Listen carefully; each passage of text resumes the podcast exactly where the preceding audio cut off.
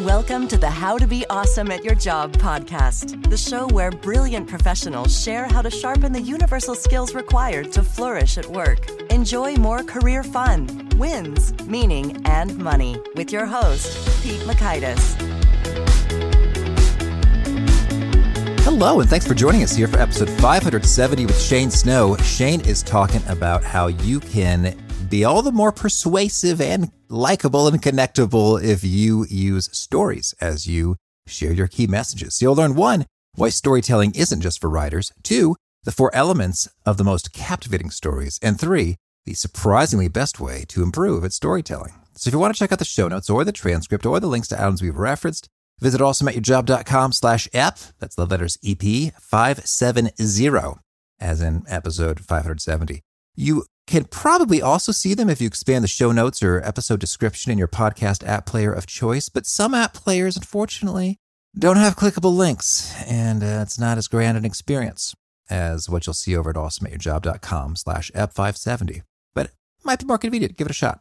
Anywho, here's Shane's story. Shane Snow is an award-winning journalist, explorer, and entrepreneur and author. He speaks globally about innovation and teamwork, has performed comedy on Broadway, and been in the running for the Pulitzer Prize for investigative journalism. Snow has helped expose gun traffickers, explored abandoned buildings around the world, eaten only ice cream for weeks in the name of science, and taught hundreds of thousands of people to work better through his books, including the number one business bestseller Dream Teams. Snow's writing has appeared in GQ, Fast Company, Wired, The New Yorker, and more. He is also a member of the media technology company Contently, and the journalism nonprofit, the Hatch Institute. Big thanks to Shane for sharing his wisdom with us, and big thanks to our sponsors. Check them out.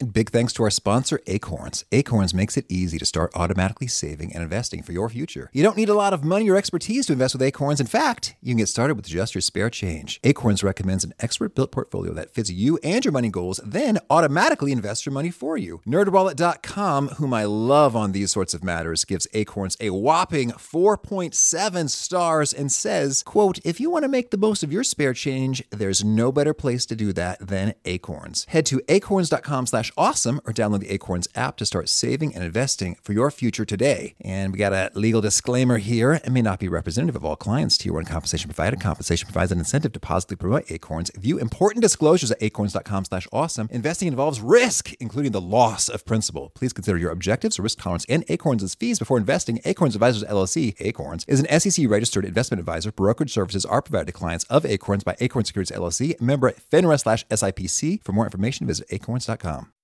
Here is Shane. Shane, thanks for joining us here on the How to Be Awesome at Your Job podcast.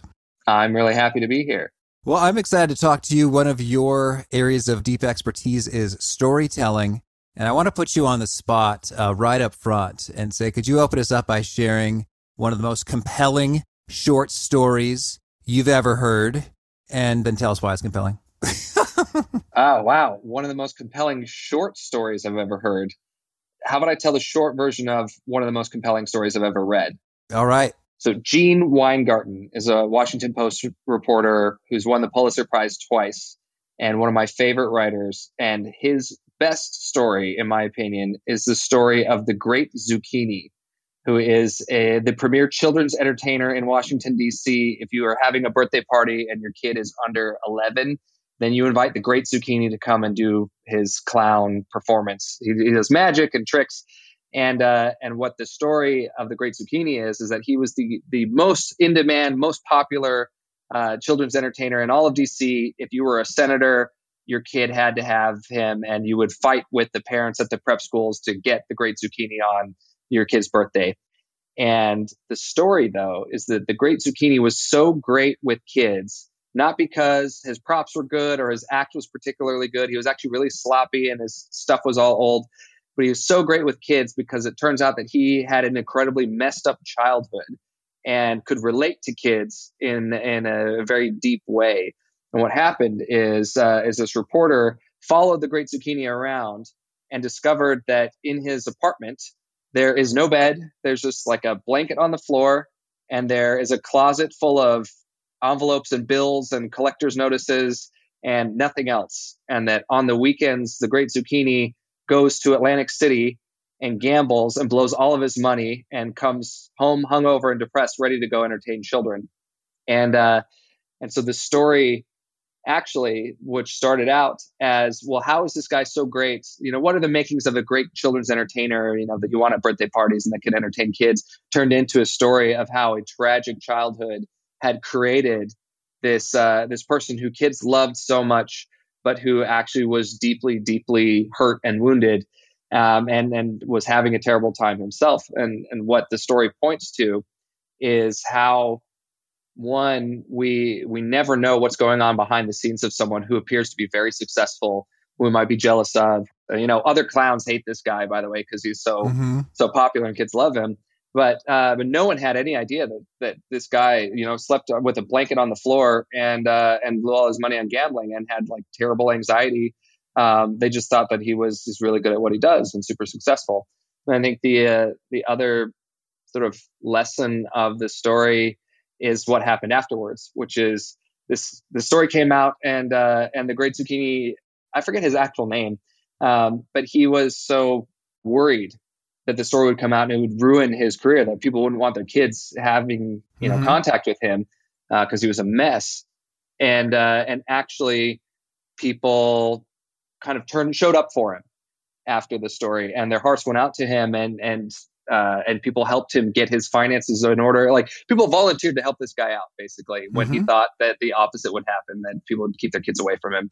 So it speaks to, I think, humanity, how learning his story, and I'm telling this story on purpose because it's meta, learning the story of this guy, flaws and all, actually caused people to care more about him. So often we worry that when people learn who we really are and our real stories, that they won't care about us because we're flawed, but it turns out that the opposite is usually true with humans. Mm. Yeah. Well, now I have to go read it. Thank you. Yeah. yeah.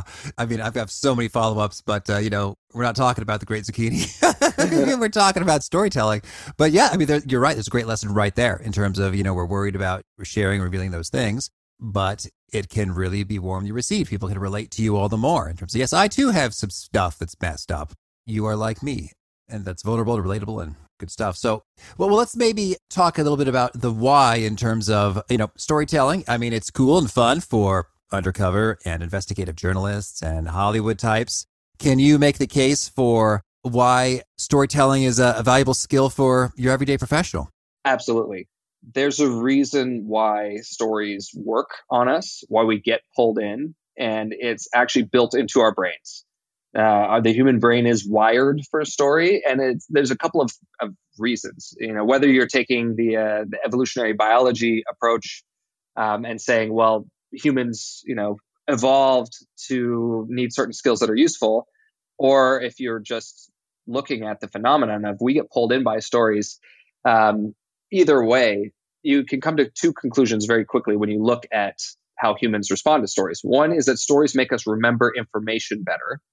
So, you know, historically, if you wanted to pass down knowledge to your tribe or to your family, you often did so using stories around the campfire. So if, if I give you a statistic and show you a bunch of charts, you'll remember them a lot worse, uh, retain that information a lot worse than if I uh, tell you a story that illustrates the statistics. Um, you know, one great study that comes to mind is uh, about research split testing ads for charities. When you can you can show people an ad for a charity and, and talk about all of the you know kids that get leukemia and how few of them survive and how horrible it is. Or you can show them a story of a parent talking about their child that has leukemia.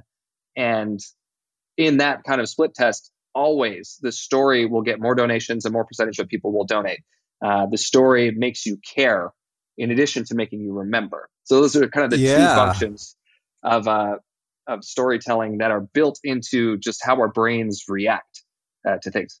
We know we had uh, Gret Glyer of DonorSee on the show who kind of does just that, you know, in terms of donation to impoverished areas. And, and you could see as a donor, DonorSee, mm-hmm. what impact you're making. And, and that was a lesson he learned early on is that the stories did a whole lot more than the statistics. And I think in the Bill Gates documentary on Netflix, he says, "Hey, if you talk about like a thousand people dying of something, we should be a thousand times as sad." But somehow yeah. we just don't work that way. I don't know if you happen to know the results of these split tests, but can you give us a sense of order of magnitude? Do the stories outperform like, eh, five, ten percent better? They're getting some statistical significance, or are they just like walloping, you know, the statistics? Yeah, I, I off the top of my head for a particular study, I couldn't say, but it's like double. Uh, like on that in order. that ballpark of double. All right, Yeah. that's good enough for me. and so it gets at you know the question you're asking is is how can stories help us regular people if we're not making movies or you know writing articles uh, you know for newspapers and it's uh, it's those two things if you want people to remember what you want them to remember what you want them to know you have something to say you want it to be memorable and if you want people to care about what you have to say and storytelling is an incredibly powerful way to uh, make both of those things happen so if you're a salesperson you want people to care about your product. You want them to remember you and, and the things that it can do for you.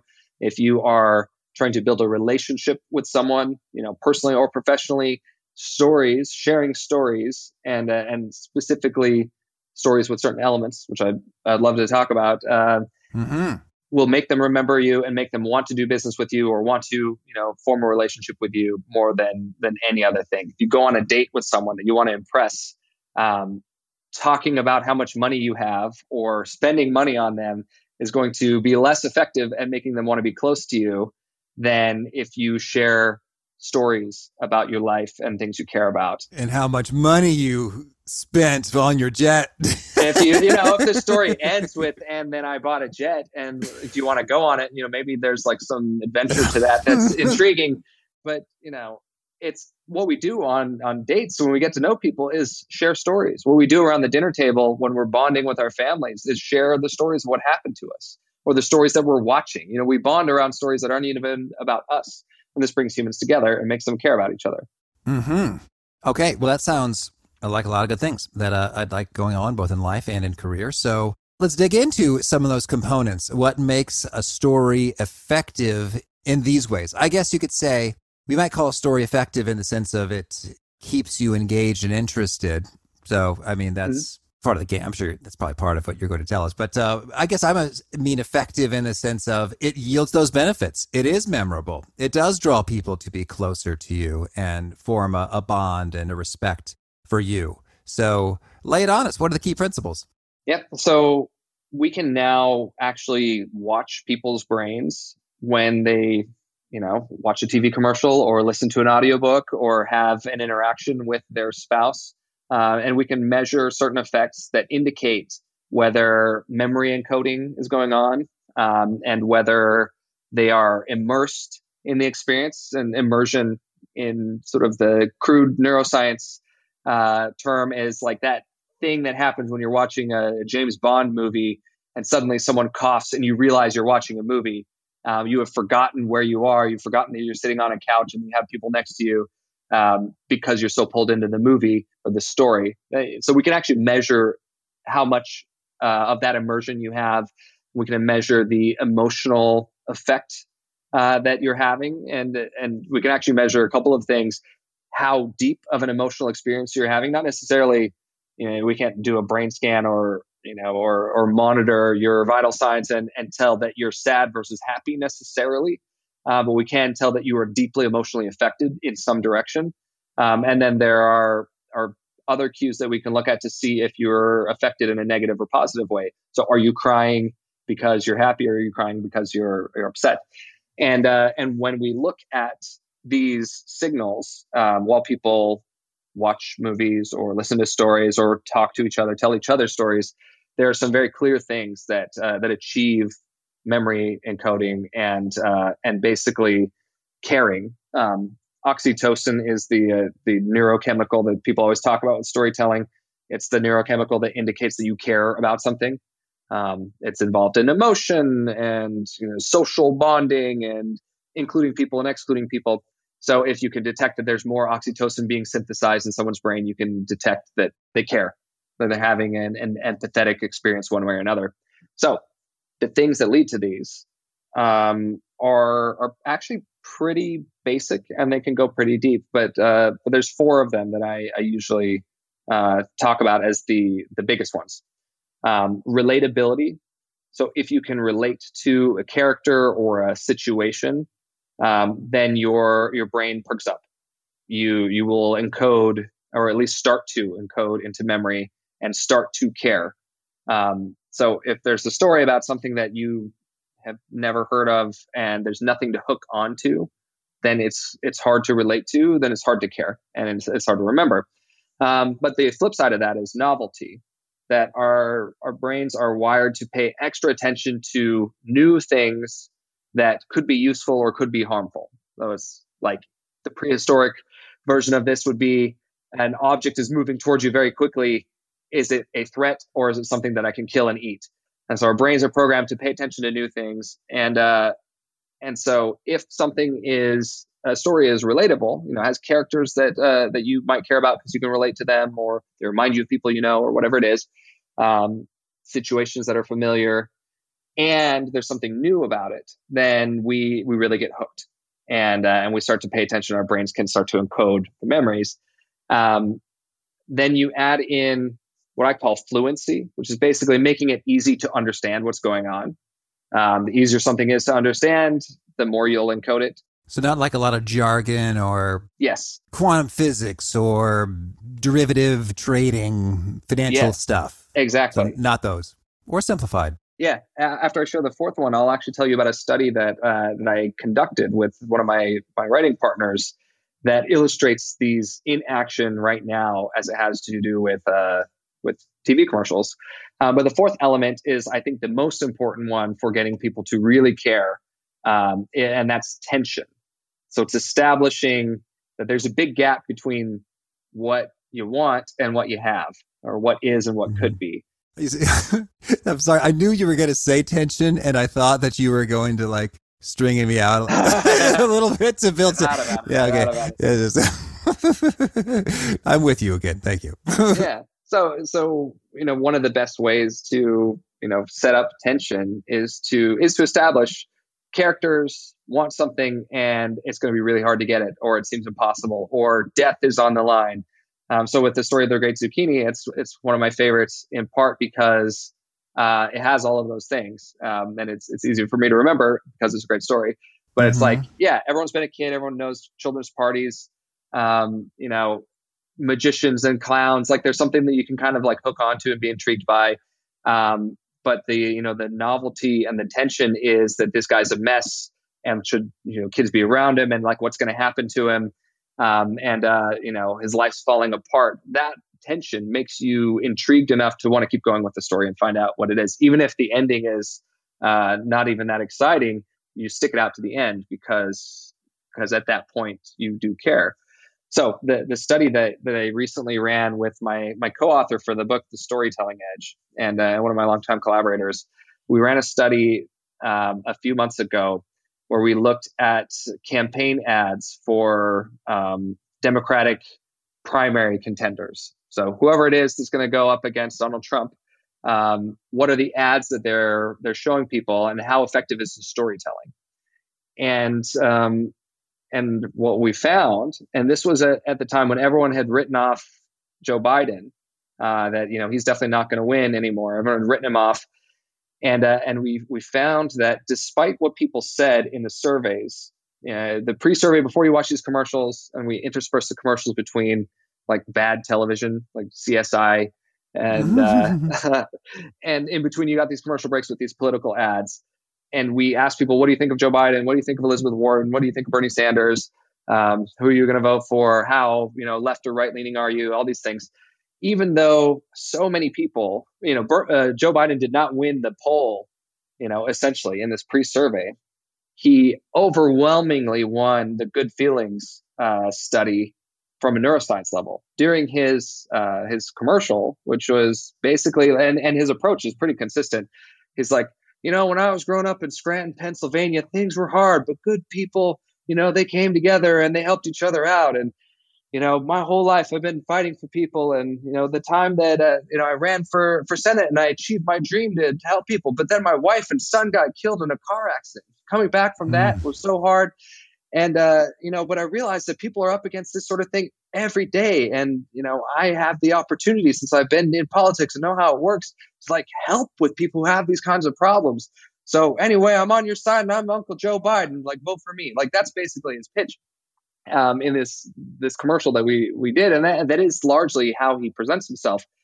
And it's like that story, even if you you don't you say you're not planning on voting for him, um, that story has all of those elements. It's like it's got the relatability right away. Like I grew up, you know, a normal person. Um, you know, there's real life problems that we're all dealing with. Also, like here's some things about me that you you know that are novel you never knew necessarily. And uh, you know, and things are hard, but uh, but we're gonna get through it. And um, the warmth there, people overwhelmingly just feel positive feelings, and and uh, even the people who said they don't prefer him their brains are saying that they they believe him and care um, mm-hmm. about what he's saying. Whereas uh, Bernie Sanders, you know, he among the uh, the Democrats uh, who were part of this this survey, he was the you know the lead person in the the survey uh, beforehand. His ads didn't have that fluency. Um, first of all, he didn't narrate his own ads, which uh, you know I think was a, a downside already. It wasn't as relatable and personal. Um, but his ads were like all these clips of like you know the narrator is saying things like you know the working class you know is getting a bad rap and the you know the the people with all the money and the drug companies that are you know taking an outsized share and blah blah blah and Bernie's a fighter and he's you know he's here to help you know reverse this bad situation or whatever it is but it's showing clips of like welders and you know taxi drivers and nurses and um, and B-roll, and then it has interspersed some some of his story of like him getting arrested in the 60s, you know, in protest for like civil rights and stuff, which is actually super cool um, part of his story. But it's just like this montage of these clips, and you watch people's brains, and it's like they don't get it. They're like, "What am I seeing?" Mm-hmm. Um, and they're trying to piece it together, and so they don't remember it, and they don't feel good. They actually feel kind of negative. This reminds me of like some fragrance ads back yeah. in the day. They're just like, what? it's just all of these things like yeah. something something by Calvin Klein. Like what? Uh, okay. yeah. It'll smell good if I use it. Maybe. What are you What are you saying to me? Yeah. And so it's like a wasted opportunity. You're spending all this money on on advertising, and people aren't remembering you because they're confused. Uh, meanwhile, your competitor, who's not saying anything other than like, "Ah, shucks, I'm a great guy and I really care," people are coming away from that being like, hell yeah, this guy cares. Even if, you know, what they're saying in the poll doesn't match that. And, mm-hmm. and this speaks to, you know, with, uh, some similar studies, you know, with Clinton versus Trump in 2016 showed that a lot of people, when they watched their ads, they would get very emotionally involved in uh, in Trump's ads, and they would kind of tune out in Clinton's ads, and uh, you know that makes a big difference. The story regardless of what you think, how you feel mm-hmm. tends to have an outsized impact on the decisions you make. You know, research shows that we often decide things, we justify how we feel with logic rather than yeah. the other way around. We, we, use logic to then determine how we feel. It's actually usually the other way around, which is where stories are so powerful because they make us feel. To like wrap up the monologue, the ultimate thing that uh, that causes people to remember and care is instilling emotion because you remember emotion and emotion causes you to care one way or another. Mm-hmm. Okay, well, so those are the elements and that make all the difference. So then in practice, you know, let's say I'm trying to make a point, advocate for a view like we should do this or we should not do this, you know, inside an organization. And so I guess data is going to be a part of it. But from your view, it, seems like we're going to need more than numbers and bar charts to make a compelling, memorable, emotional case. How would you recommend that we proceed in crafting and delivering a, a great story? Yeah. So I will say that ultimately in problem solving, you want logic to stand on its own. you don't want actually for your feelings really to get in the way of making good decisions. So I wouldn't advocate using storytelling to persuade people and get people to care about something that they shouldn't do.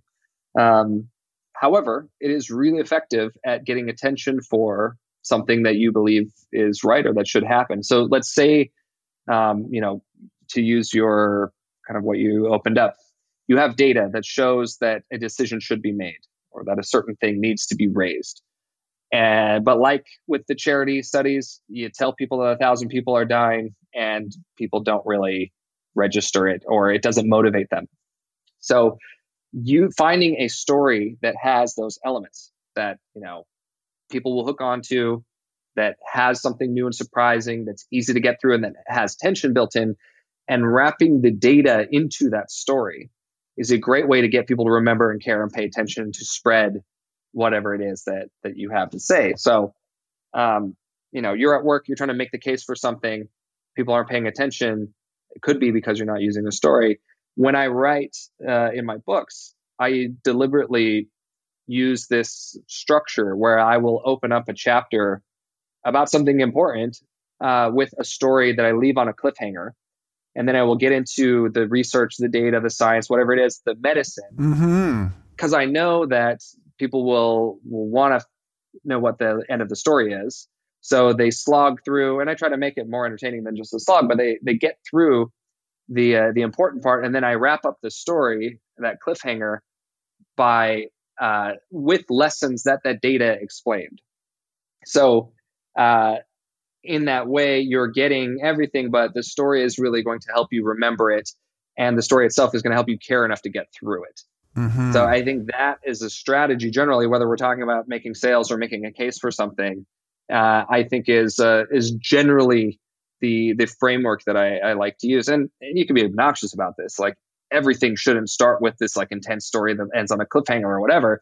But uh, but something that's important that you really do want to sink in I think that's an incredible framework.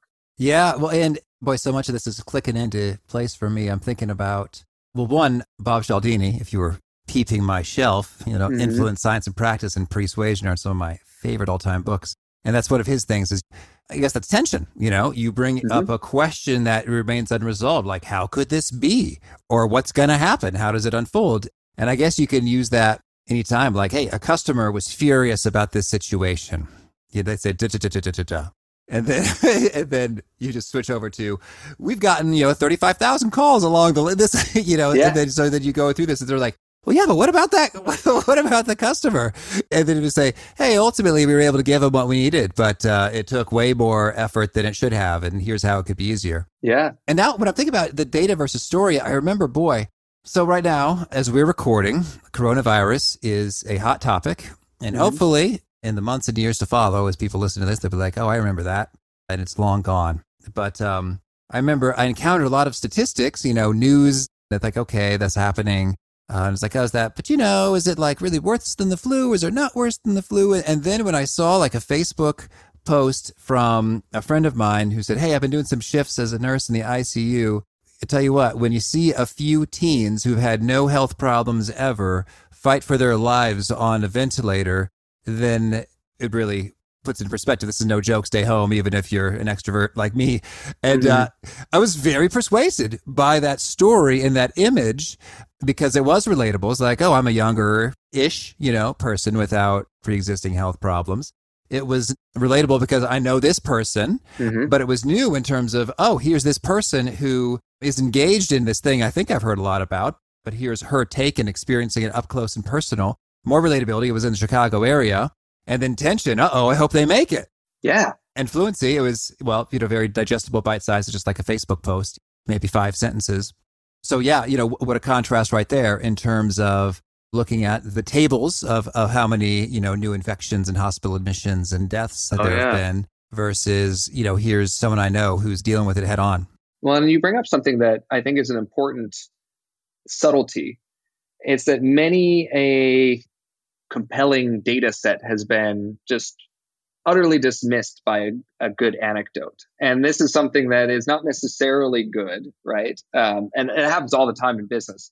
Now, uh, we did the, the research and it says that you know, most of our customers are unhappy with this. And then the head of customer success is like, well, you know, our biggest customer loves it. So your, your research sucks. Um, moving on, you know, uh, so there's a danger in that. However, within that is something that's really powerful, which is that if we've made up our minds about something, a story is much more powerful at helping us to reconsider the way that we think uh, than just being barraged with statistics. Hmm. So it, it can be used as a tool that you know that can foil us, and we need to be wary of that. However, it's good for us to reassess what we've made our minds up about. So if we're like, yeah, yeah, you know, I'm young, um, coronavirus isn't going to get me. I've read the statistics. I, I, have had a lot of text threads with friends where I've been that guy being like, hey, you know, we're in our 30s, we're going to be fine. Um, until you know, I found out that uh, that people in my life have autoimmune conditions and they're not going to be fine. And suddenly, that individual story makes me rethink, well, how dangerous is this? Mm-hmm. Um, and uh, and so I think that's that's healthy and it's important just to you know the change agent that it can be you know often what we're trying to do in business and life is get people to change or get them to change their minds um, change their behaviors and there's a lot harder to do that if you're going to argue over stats and studies and this and that than if you use a story to get people to uh, you know open the door to changing their minds and then mm-hmm. once again you can weave in those studies and stuff but we don't often consider evidence because we've already made up our minds the stories can help us to be in a place where we will consider new evidence yeah, that's handy. And so, well, you gave us one particular approach in terms of, you know, set up a cliffhanger and then, you know, return to it. You've also got this uh, CCO pattern. Can mm-hmm. you share what is that and how do we do that in our careers? So CCO is uh, is kind of the uh, mnemonic for how to systematically tell consistent stories to build a brand or a reputation or a movement or a case for something and uh, the CCO stands for create, connect, and optimize.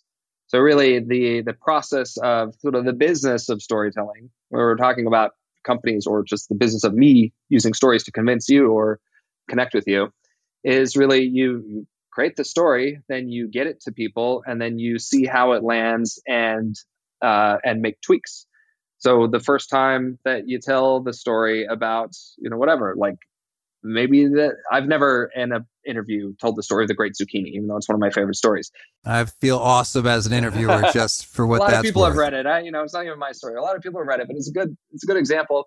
But I'll probably the next time I tell someone that story, I will probably tell it a little bit differently based on how it went this time.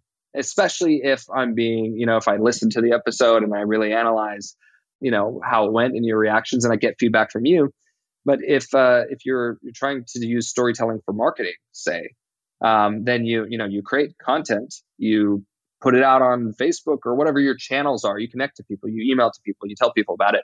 You see how it's received, and then you optimize it. So you you change the headlines, you focus in on the parts that people really grabbed onto. Um, you know, this is where analytics uh, really helps. But you you figure out what it is that that really is working and not working, so you can emphasize those things the next time around, whether changing the story and putting it out there again, or um, just the next story that you're telling. You can say, well, people really do seem to relate to this thing, so I'm going to do more of that. Or you know, this channel, this place is just a really bad. People are not paying attention here. Um, so I'm going to try a, a, new avenue for where to get my stories. And and uh, we call this the flywheel because you go through this process over and over again. You create the story, you connect it with people, and then you optimize, do better next time. And and I will say another subtlety is this is not about embellishing and lying. That's not what I'm saying, unless you're a fiction writer, in which case, awesome, you know, do that.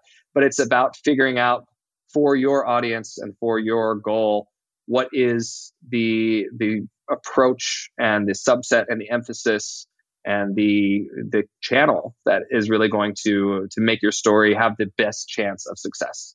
Mm-hmm. Yes. Well, so then let's talk about the connect bit there. I guess it sounds like much of it is just, hey, just get that in front of some people, whether mm-hmm. they're in the seat in an auditorium or they are clicking it on their screens. I guess I'd like to get your take on how can we really know what folks want and will connect to? I guess you mentioned analytics. So sure, mm-hmm. there's that. We can look at the click through rate and the actions and the cost per acquired customer, etc. Mm-hmm.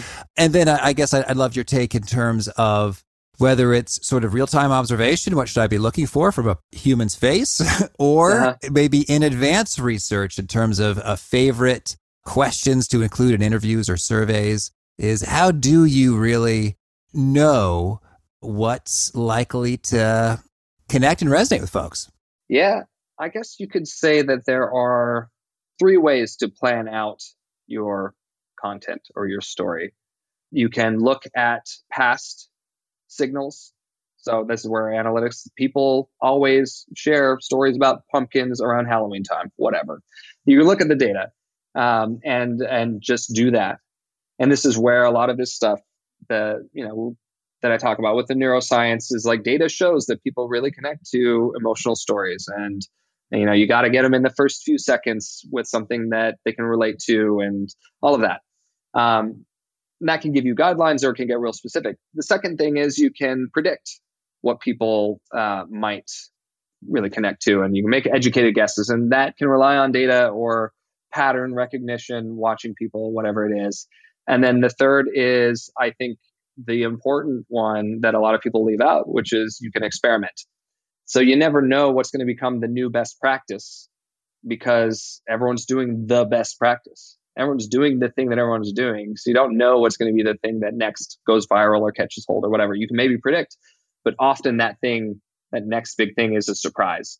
So I think you should reserve some amount of your effort for experimentation. I like to use the example of uh, of comedy. So I, for my first book, I spent a week with the uh, Second City in Chicago, the oh, yeah. comedy school. They, yeah, they, a lot of great comedians, you know, Stephen Colbert and Tina Fey, and you know, really great famous comedians have come from there, their training program.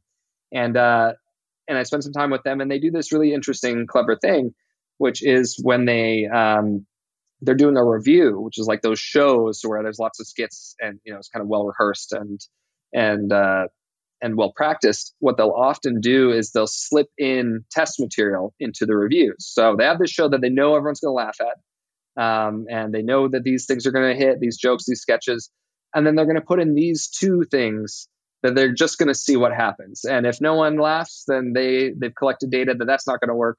And if people laugh, then they they keep iterating on it. And it's kind of a version of that create, connect, optimize. The connect part is the people already there in the theater. I guess that's mm-hmm. why it came to mind as you brought up auditorium. But they're experimenting, not based on what's worked in the past, but based on things that they are throwing out there that might be a killer thing that no one thought about. And so I think that with a content strategy is uh, is really important. Don't just do repeats of what's worked in the past and don't just try to predict, but actually throw some random stuff, some experiments out there. And maybe, you know, this is a version of the predicting thing, like you're using your intuition, which is just your pattern recognition, um, to uh, to try some things that might work.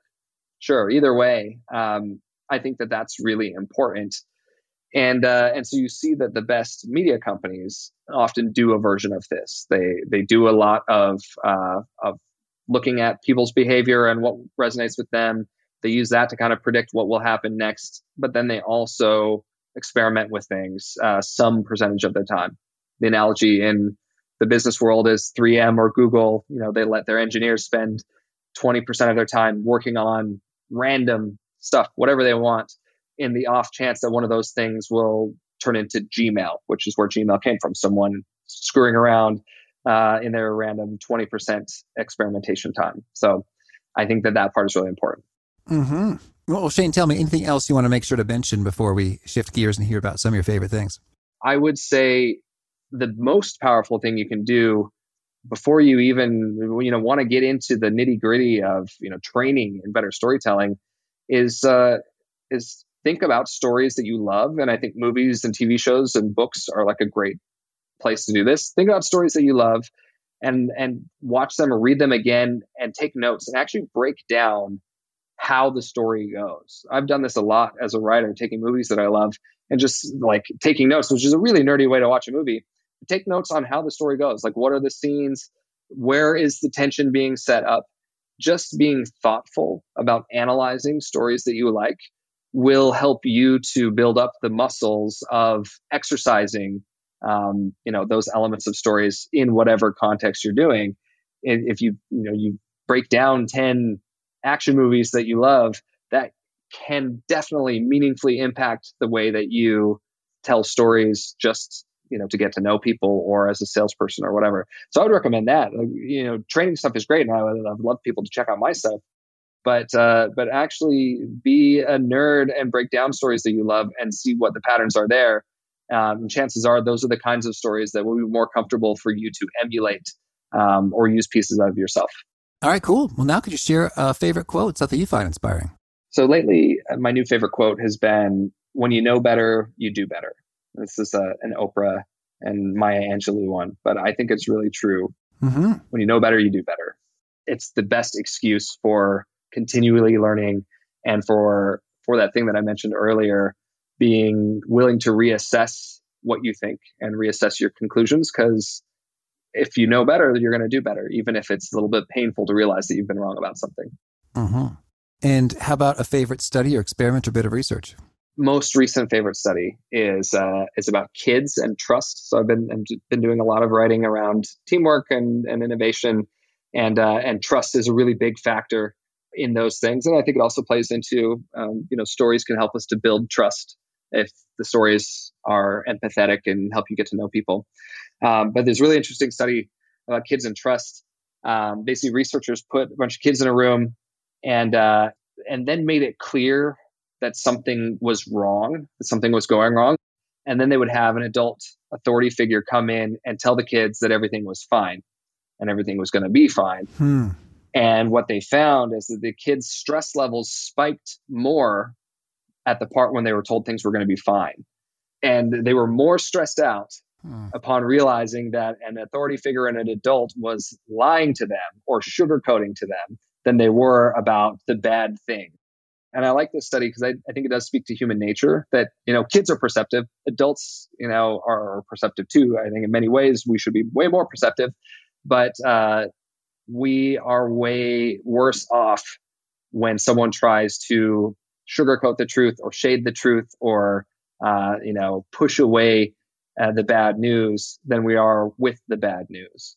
And uh, and so I think it's I like the study because it it gives a little bit more uh, of of a reason to to be honest and to to not try to make things easy on people because actually sometimes making things easy on people is actually going to make things harder on them creates more stress and it, you know it erodes your trust. So I, I like that study of late.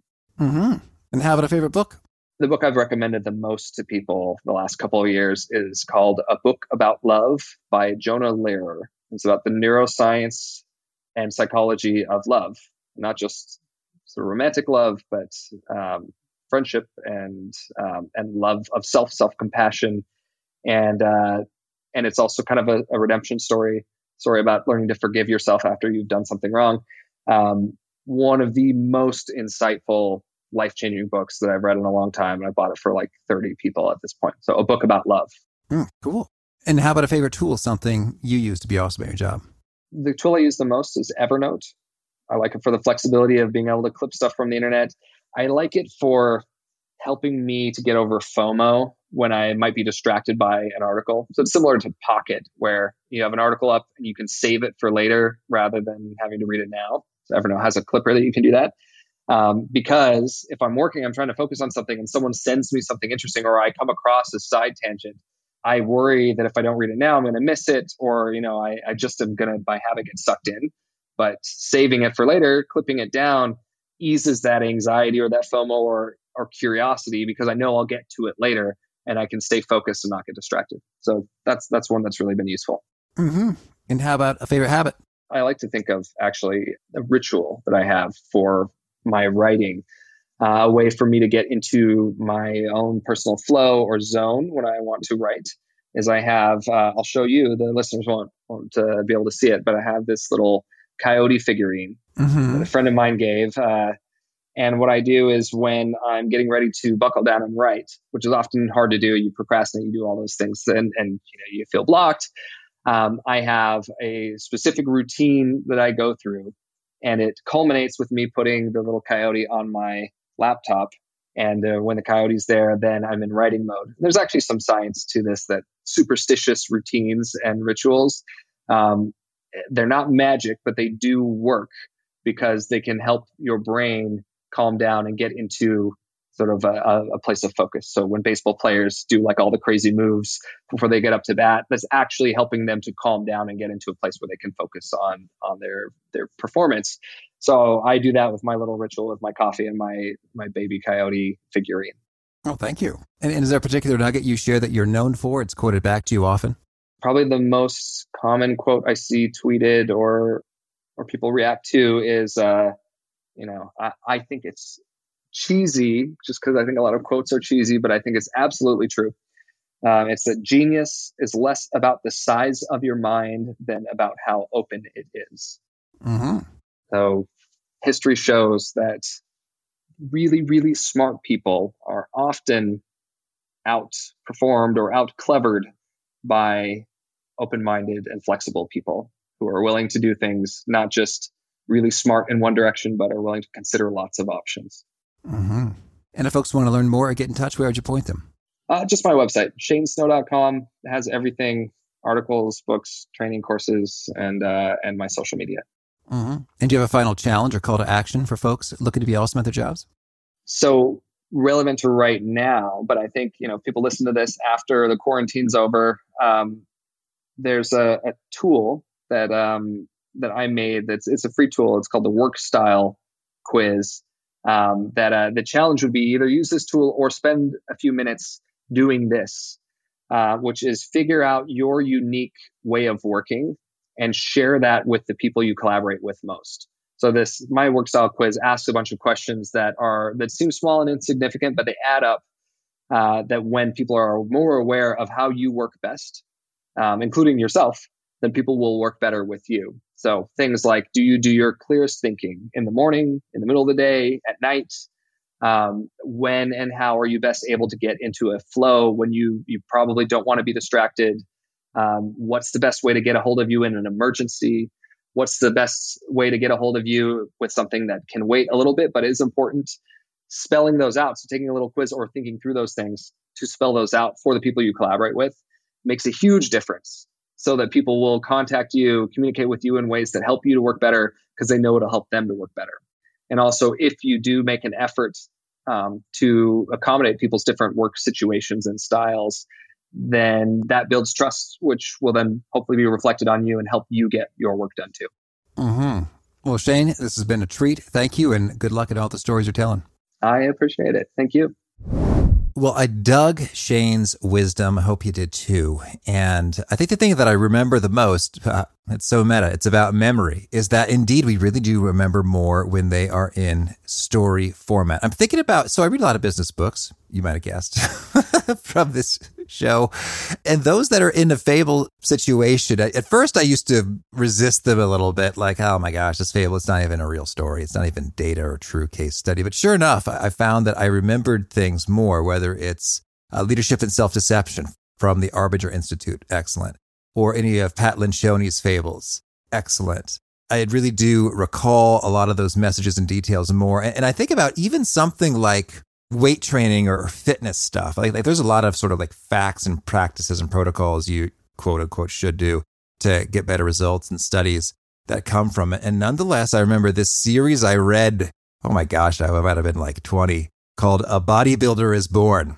It was like from a column in a magazine that was online. I remembered a lot of those kind of fitness things more just because they were in a story. It's like, even if you know what they're trying to do, it works. So hey, hopefully you've got real stories about real people, which uh, connect all the more powerfully than fables. But fables aren't bad. so another tool in the toolkit. Again, the show notes, the transcript, the links to items we've referenced are at awesomeatyourjob.com slash ep570. If you haven't already, I hope you'll push subscribe. You'll catch our next guest, Dr. Ivan Joseph, has some pro tips on boosting self-confidence. Hope to catch you there. And peace. Thanks for listening. To get the most out of the show, we recommend two key things. First, check out the extra resources at awesomeatyourjob.com. You can find this episode's transcript and links, as well as the perfect episode for your situation. You can search the full text transcripts of hundreds of episodes or explore episodes tagged by topic and competency covered. Second, subscribe to the podcast and get future episodes automatically. You can subscribe by telling Siri and several other smartphones and speakers, subscribe to the How to Be Awesome at Your Job podcast, or by tapping subscribe in your podcast player of choice. If you'd like some extra help figuring out podcasts and how subscriptions work, visit awesomeatyourjob.com slash subscribe for guidance. Hope to catch you on the next episode of How to Be Awesome at Your Job.